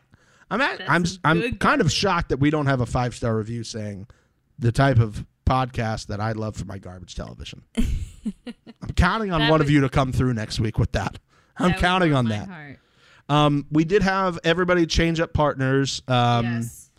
Can I also just say, I want to make sure that I don't miss this. I don't remember the last time that two people had like a verbal, just, I'm going to bite your head off in the middle of the elimination. Like, and he was just like, it happened to me. Deal with it. And it was just like the absolute, he was just like pissing on him as he walked by him. Yeah. He was really rubbing the dirt into the wound. Oh, it was impressive. I was like, I wouldn't imagine Huey to do it, but I liked it. I didn't see it coming out of him either, but when he dropped the key, I was like, oh no. Oh, is this going to happen? Did we just see the whole celebrate before the finish line thing? Did we just see that? Because that's a moment you can't come back from. Like, you go back home and all the people, hey, remember that time that you, like, basically pissed in that guy's face and then you, like, dropped the key that had, like, a thing for you to put around your wrist? Remember that part? And then you lost? Yeah, that was fun. I feel like Amber would have snapped his neck if they would have had to go back and get that key. Oh, no. So I wanted to make sure I mentioned that before we get to our quote of the week numbers. No, yeah. I mean, I don't want to talk about Gabo losing Nani, so we can just move right past that. Actually, that's all I wrote. I blew by it. No, please, God, no. I don't want to watch the next episode. Oh, Lord, the next episode. Those were my last notes. I think Amber and Devin are together now. I don't care. I'm sad. I blacked out at that moment, so I don't really know what else happened. Yeah, we don't know what happened at the end of this episode. I just... Huey yelled, Nani, and I woke up. I was sweating. I was on the floor. Somehow, one of my socks was off. I don't know what happened. Oh, my God. It was destroying. It was mind-changing. Amber picked Devin. Huey is with Nani, so we have. I'm just hearing your voice, how sad you are. I'm holding my face up. I'm just holding my face up from the sadness. All the energy was drained once Gabo lost Nani. So Gabo is. Emmy's good though. Emmy's good. If he's gonna get stuck with like another rookie, Don't try. How dare you? I know it doesn't matter, Stephen. I know. I don't want to watch this next episode. You have no idea. How dare you? Oh, guys. Your dog's going to a farm upstate New York. No, he's not. No, he's not, Mixie. He's gonna be fine. Everything's gonna be fine. They're gonna upset it. It's gonna be fine. I don't want to watch this next episode, but I will for you. Guys, let me tell you, if you tune in next week, or when you tune in next week, if the worst thing ever to happen on The Challenge happens, you better all be wearing fucking black when you talk. listen next week. Yeah, I will be here in black. We will be hunting each one of you down. You don't think iTunes knows what you're at and what you're wearing?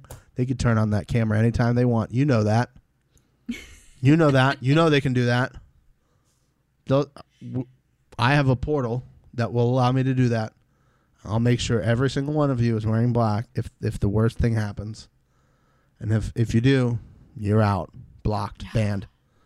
And by blocked, banned, I mean we'll just yell at you. We won't block or ban you. I do feel we appreciate like the engagement. The vet came in and said that our dog has 1 week to live. Oh. Like he might make it farther than that, but he...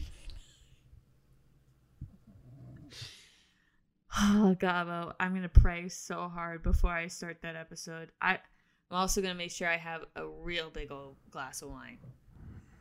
I'm just I don't even know how I can get through these quotes. We can do it. We can do it. Do you want me to start? Sure. Would that make it better? Sure. You can try. I'm going to start from the end. Like I said, Emmanuel really grew on me this episode. He had some good one-liners.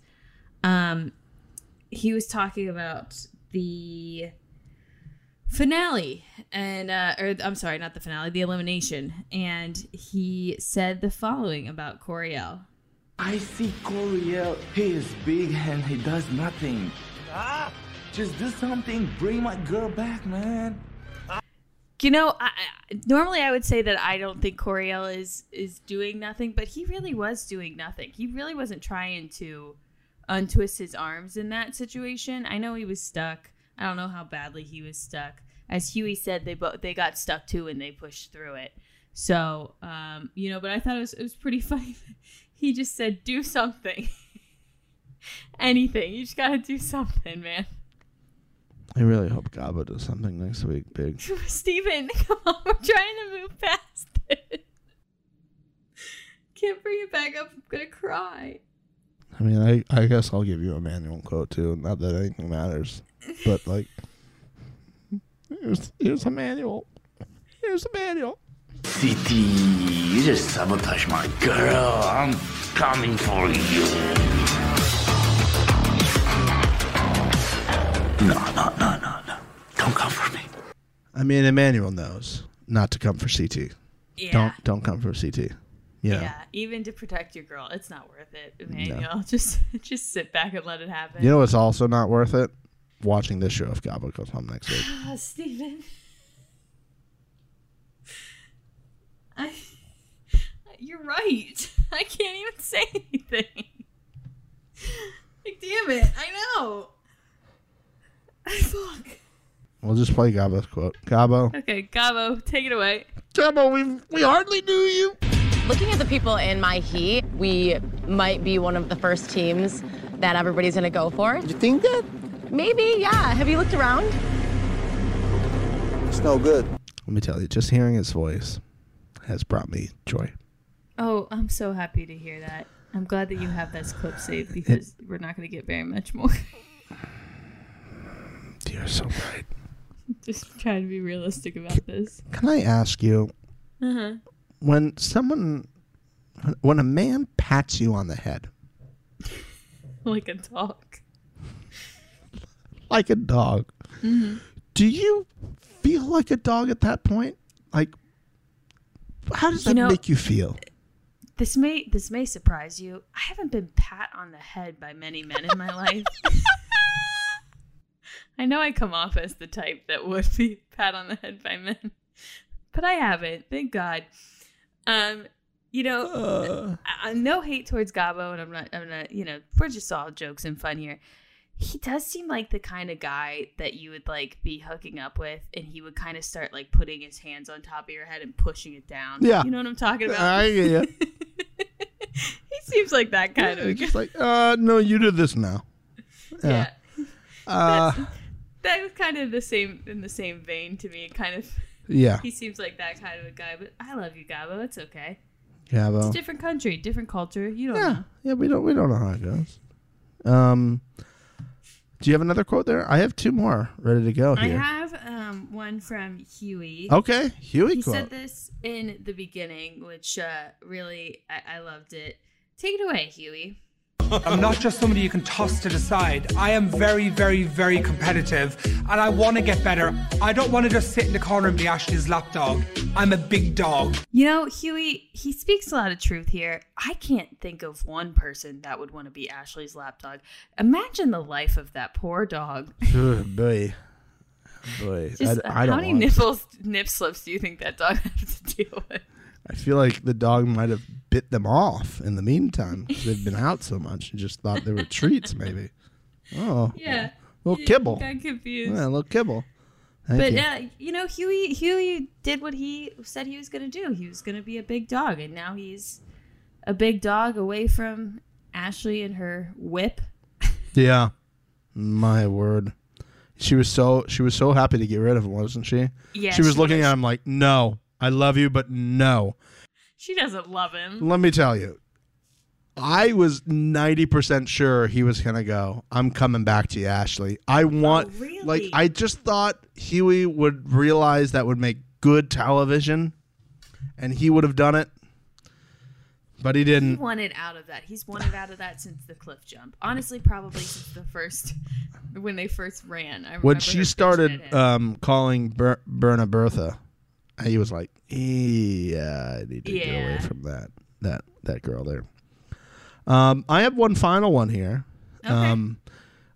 And I don't know how this is for you, but basically you are sharing a mindset with somebody who many people think is a crazy person. Kyle! I have no idea what Kyle's saying over the walkie. I don't know if it's just because he's just mumbling with those big old teeth in his mouth, but I think I would rather just use my loud, obnoxious voice and yell to him down on the beach and tell him the code. Oh, Amanda. Amanda has, like, been sprinkled in here and there. We're seeing old Amanda, new Amanda, same Amanda. I like it. I like Amanda's that growing on me. Yeah. I like her, too. Yeah, she's there. We'll see if she kind of stays in that. I also want to know, are her and Fessy, like, still hooking up? Yeah. Like, is this happening? It seems like there's just so many other showmances that they need to get into this one. Yeah, like, very little time for the Amber and what's-his-name thing. Jeremiah. Jeremiah. Yeah, like we going to see more of that coming up? Like, now that she didn't get eliminated this week? Give me more of that. Let me see more of that. Since we're talking about this, I haven't seen a second of Casey and Nani. That's a very good point. Other than first episode. Yeah, I mean, they the whole first episode drive-in, that was all they talked about. That's true. I wonder if they're saving that. Maybe they're saving that. I'm curious to see why that's the case. Maybe it'll come back. A lot of stuff going on. Honorable mention quote from Devin talking about Corey's family, which was very funny. Oh, yeah. She's like, I wonder if Corey's got a family. I'd stop hearing about Corey's damn family. We get it. And Kyle was just dying. I loved it. But that was too easy. That was too easy of a quote of the week nominee. That's just like daily work for Devin. Just daily clock in 9 to 5 work for Devin right there. So. Mm-hmm. Those are our Quote of the Week nominees. What are you going with? What do you got? You know, I think I'm going to go with Emmanuel. The he's doing nothing. It really spoke to me. I really like that. He was just trying to do what he could to help his girl out there. Emmanuel just had a really good episode overall. You know, I'm giving him the Quote of the Week, but I just think he had a lot of little quotes that were great that stacked up and turned into a great show for Emmanuel.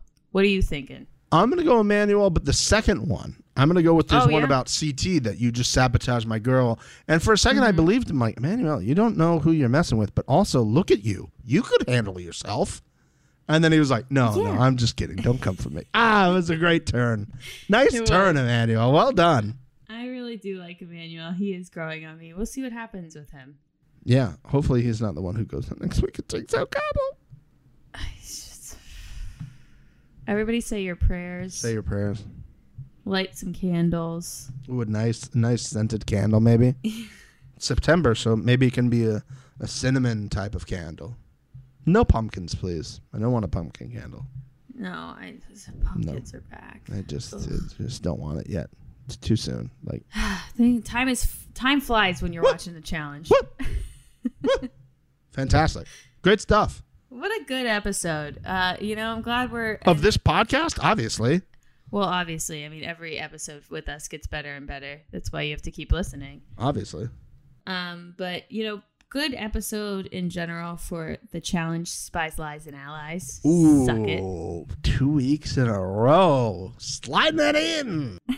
I'm glad we are ending this episode on a high so that next week we have... plenty of low to go to. You know what? You're so right. They've built us up so much, haven't they? They know that they're about to break our hearts with Gabo. To the scaffolding that they had built for the Morse code thingy. Oh, real quick. I don't know how I passed this over in my notes. What? How are you saying that? I'm not doing ... No. Yes. Stupid move. I agree. Circle line, or you go CLLC. Like, do something to change it, or like chicken little chicken. Like, do something like that. But just doing ... that's going to be very confusing. I agree with you. And since we're talking about it, I will go back in my notes. Bertha said she got confused because people were saying ... and she wanted to say point line.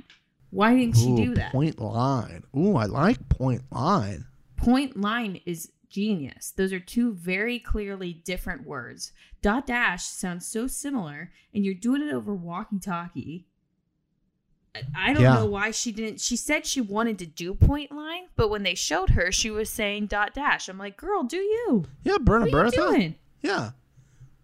What the hell, Bertha? Come on. Get your shit together. Say point line. Yeah, make out with Nelson for some reason, and then do point line. Have terrible choice in men, and then say point line. Oh, man. Bertha. I wonder how Bertha feels like watching this back. Like, what was Bertha on? She was Survivor, I think, wasn't she? Oh, okay, maybe she was. Or was there a circus reality show that I don't know about? If I watched the show for 5 to 7 years, I would know, but I don't. I thought that's what Ed was on. Yeah, he basically was. The circle is a circus challenge. Yeah, it's a big top, right? It's a big top. They're all under a tent. That's all there is. They're just under tents the entire time. Yeah. That's all they do. Yeah, Ed would roll around on a ball. Oh, Bertha. I'm looking right now to see what Bertha's. I can't even find her thing because I was looking for the name Bertha on the site here. Bertha came from Survivor Turkey. Suck that. Take that, everybody. I know what the hell I'm talking about. Hold on. She did 3 seasons of Turkish Survivor. Well, you know the old saying about Turkish Survivor. I can't wait for this. I really can't wait for this. If you stay with your partner, you'll make it to the final. Thanks for coming, everybody. Have a good week. See you next week. Bye.